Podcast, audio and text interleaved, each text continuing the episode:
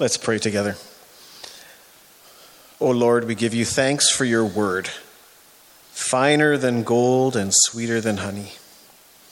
We yearn today for your Holy Spirit's blessing, and that, as the psalmist prays, prays that the words of our mouths and the meditations of our hearts may be acceptable to you even this morning, O Lord, our rock and redeemer. Amen. It's good to see as many of you this morning as I see from up here. I thought I told Alfred maybe we can have the chapel in my office. There are no classes going on this week, and many of you, or many of our colleagues, are on vacation. Uh, so let me start off by saying, in the dead of summer now, with so few here, don't think of yourselves as those who have been left behind. But let this space, the architecture, you know, I've been looking around here while we were singing. There, there, uh, let it inspire you to think about the new heaven and new earth. The windows here have fish and loaves and wheat and strawberries, even.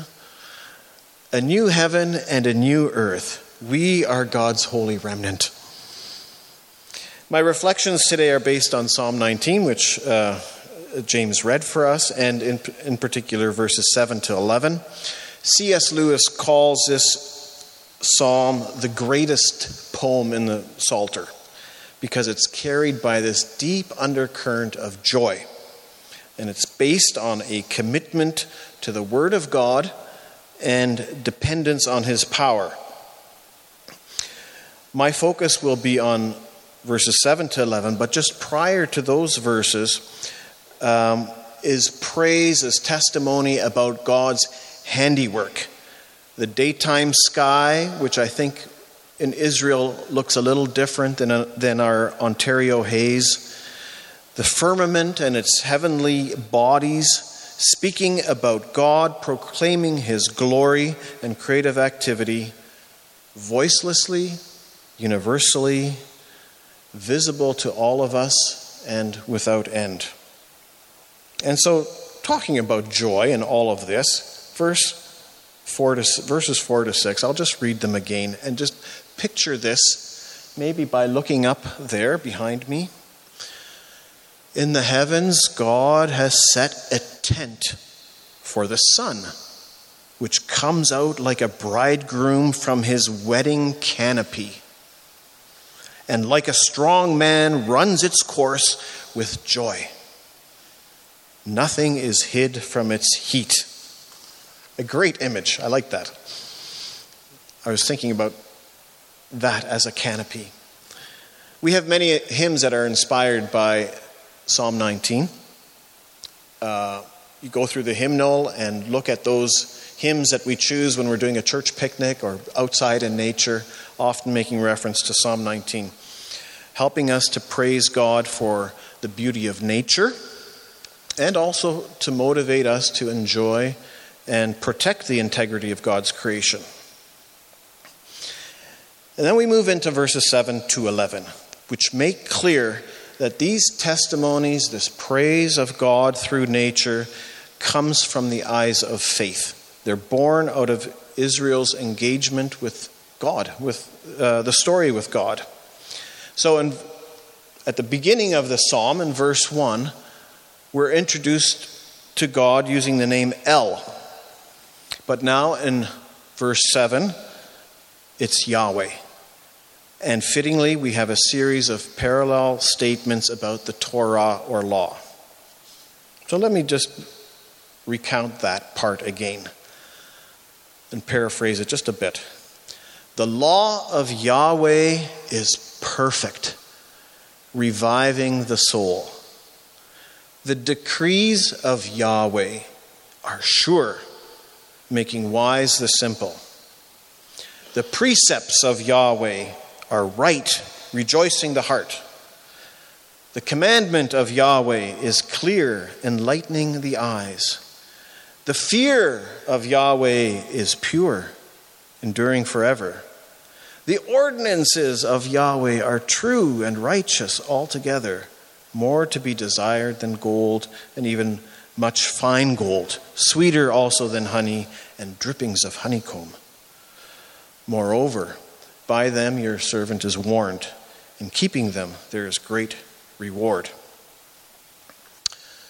So, administrative bylaws, say from the CFO, decrees from Gary's office, precepts from the dean's office, commandments from the registrar's office, ordinances from facility and maintenance. These are hardly the things that we typically praise, although we know that they help with good order. Oh, Gary thinks we should. Okay. oh, okay. uh, but the Torah, the law of Yahweh, is different. The writer of the psalm knows that we are made for it. And so you have this seamless movement from uh, the chorus of the sun and the firmament to the Torah. For, like the Torah, the sun and Torah, they pierce everything. Everything is detected. Nothing is hidden from the heat of God's sun or the written word. Now, if we are honest with ourselves, each of us, despite our busyness, we know that we have this desire for renewal, for joy, for wisdom, for enlightenment, for yearning, uh, all these things that are in the psalm. This, uh, the images of dripping honeycomb. You know, it made me think of all the pictures that friends are posting right now on Facebook from their vacations. You probably looked at a few of those images this morning, too. The early church father, Augustine, could confess our souls really are not at rest until they find their rest in you. Because God speaks in his handiwork in the firmament as well as th- through his word with clarity, the claim of Scripture is that we come to our true selves in hearing the word and in meditating on God's Word. Most of our denominational uh, confessions of faith have a statement on Scripture. We have one for Tyndale as well. The Confession of Faith from my tribe, the Mennonites, has the following statement The Bible is the essential book of the church. Why essential? It goes on to say, because through it, the Holy Spirit nurtures our obedience of faith to Jesus Christ and guides the church in shaping its teaching, witnessing, and worship. That is why this book is not just any book. There are many great writings out there for us to study, and we do study them here at Tyndale as well. But this book is Holy Scripture. Hence, we, the confession goes on, we commit ourselves to persist and delight in reading, studying, and meditating on the Scriptures. So I'm going to unpack that a little bit as if we were on vacation, although we're not but we're in worship. The book of Holy Scripture that we all have multiple copies of contains all sorts of smaller books letters, gospels, poetic and wisdom literature, apocalyptic texts, and a whole lot more. And together we refer to them as the Holy Bible although my Bible today says Note Taker's Bible, the other one that I was using at home had very clearly on the side and on the edge, Holy Bible. It's holy. We say it's holy because A, of its divine origins, and B, because of the way we use the Bible. We read, we study, we meditate, and a few of us dare to step up into a pulpit and try and preach these texts because we have the reasonable expectation that, again, two parts here. We have the reasonable expectation that God, through God's Holy Spirit, is at work, revealing not just facts or information or ideas, but above all, God is revealing God's very self to us through these texts. And then, secondly, in reading and meditating on these texts, we also believe that God's Holy Spirit nurtures something in us, nurtures in us a fitting response in our worship, in our obedience, and in our discipleship. We're at a seminary and university college, and we also know, we can say it, that these are also human texts, right? Artifacts written at a certain time and place by writers. Some of them knew their Greek and Hebrew well when they wrote the text, some of them didn't write Greek that well. And they were limited by their own time and their own culture. The originals, we know we don't have them. We have lots of manuscripts found in different museums and, and archives throughout the world. Each have their share of textual errors and omissions and additions that you just might expect if there's some pious scribe writing that down. And then our scholars paste all of that together and try and get the best text that they can muster. And then it gets translated into English or Latin or German or Mandarin or Inuktitut, and you get more errors sometimes. It's more or less acceptable, though. And in this regard, the Bible is like so many of our other ancient texts.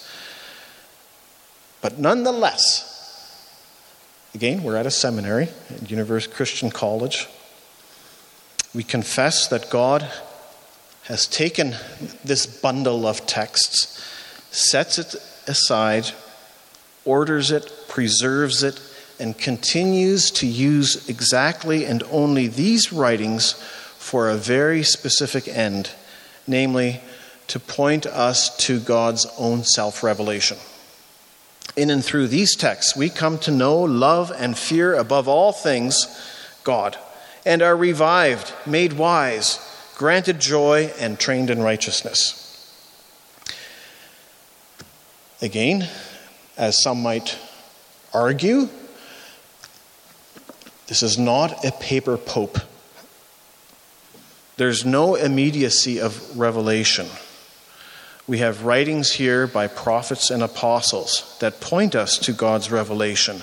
This is written over a, a thousand year span, but it's essential for the church because through its reception, the study, the study of the text and the proclamation, God, the Father of our Lord Jesus Christ, is actively revealing himself, graciously bestowing himself to us, turning towards us in a saving and regenerating way in the Holy Spirit. It's not magic. It's nothing we can do about that. God is at work. God is the subject of his own self revelation. Every time we gather for worship, we pray. We ask God to be present. Of course, God is already present, but we want, through God's Holy Spirit, and again, there's so much rich imagery here in, in this chapel to help us conceive of that.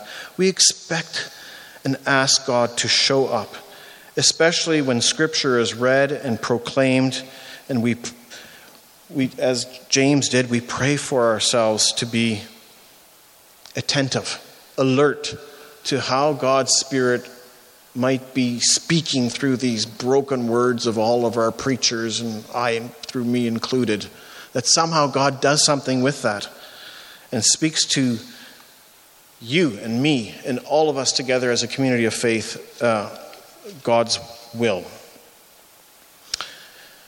This word, as the text suggested, is like the piercing heat of the sun. This word is active. Holy Spirit or Holy Scripture promises to accost us legitimately, effectively, to enable us to die to our old selves and to rise again in Christ.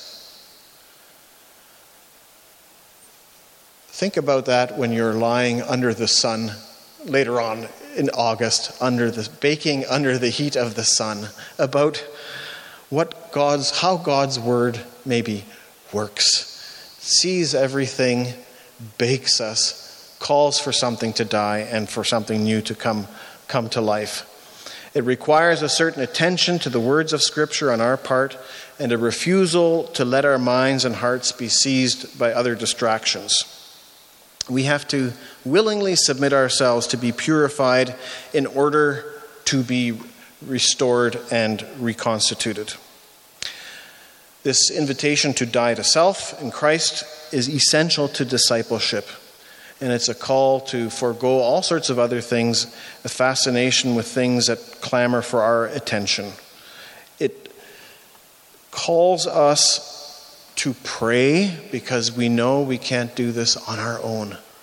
There are so many things that clamor for our attention, and it is only God's Spirit that can help us to really change the channel. And that's more than just turning off our cell phones uh, occasionally, but to free our minds and our wills for hearing God.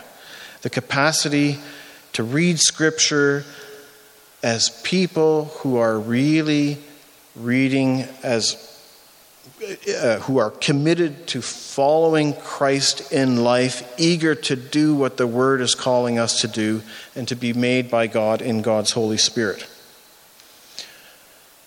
So, reading the Bible, as all of us know, is not always easy. There are a lot of difficult texts, and that's why many of us are here. And of course, we draw on reason and experience and science. Hugh is here. We try and use the library. We take courses from our professors here. But all of that only goes so far. What is bracketing and embracing and governing all of that that we do whether we read scripture in worship, as this morning, or in small groups in Bible study, or Sunday school, or at home, embracing all of that is the promise that God's Spirit is at work, enabling the encounter of a saving God and me. And this, again, I look at this chapel, this symbol here, I believe, that we see on the ceiling is, is to symbolize the fish, ichthus, Jesus Christ, Son of God, Savior. That symbol I can see on the door straight out. I see it on the ceiling. I see it on the floor. I see it all around me. Being in here, I, am, I know that I am, and, and all the things that we do and our imperfections are bracketed, are embraced, are governed by God by Christ's Spirit working, saving, and redeeming us. The human words and ideas and the witness in God's Word by prophets and apostles, these are God's vehicles. This is God's vehicle for speaking and for his saving presence among us. God is acting this way even before we enter into this place, even after we leave. And if all that is the case, our study here, seeking to become scholars, isn't really the last word. A faithful reading of Scripture in the end is not about mastering the text, but about becoming students in the school of Christ, made teachable by God's Spirit, who is at work and nudging us, creating in us this deep desire to encounter God and to respond in obedience. And the psalmist confesses, By them your servant is warned, in keeping them there is great reward. Scripture, as we know, uh, when we work with it, it's, yes, it's like honey, it's like gold, but we also know, especially in this place, you can use Scripture poorly as well. Right? And uh, I had we, one of our books that we use in spiritual formation talks about Bible roulette. You know, you just, okay, pick one verse or put your finger in the Bible. Okay, that is what God is calling me to do today. No, that is more superstition than piety.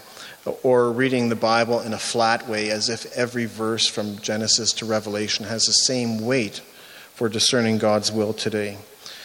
Recently, I had the opportunity um, to read through, again from my tribe, the Mennonite press during the Nazi era. So, publications written in Canada through, in the 1930s, publications in Germany in the 1930s from Mennonites there, and there had been some that had been helped by Germany to get out of the Soviet Union and migrated to Paraguay with Germany's help in the 1930s. And looking at those biblical meditations, some of them were great. Some of them were done in a scholarly way. Some of them had a more pietist flavor. Uh, there are some liberal German Mennonites, and there are some that are very heavily influenced by the pietist revival movements of the, of the 19th century.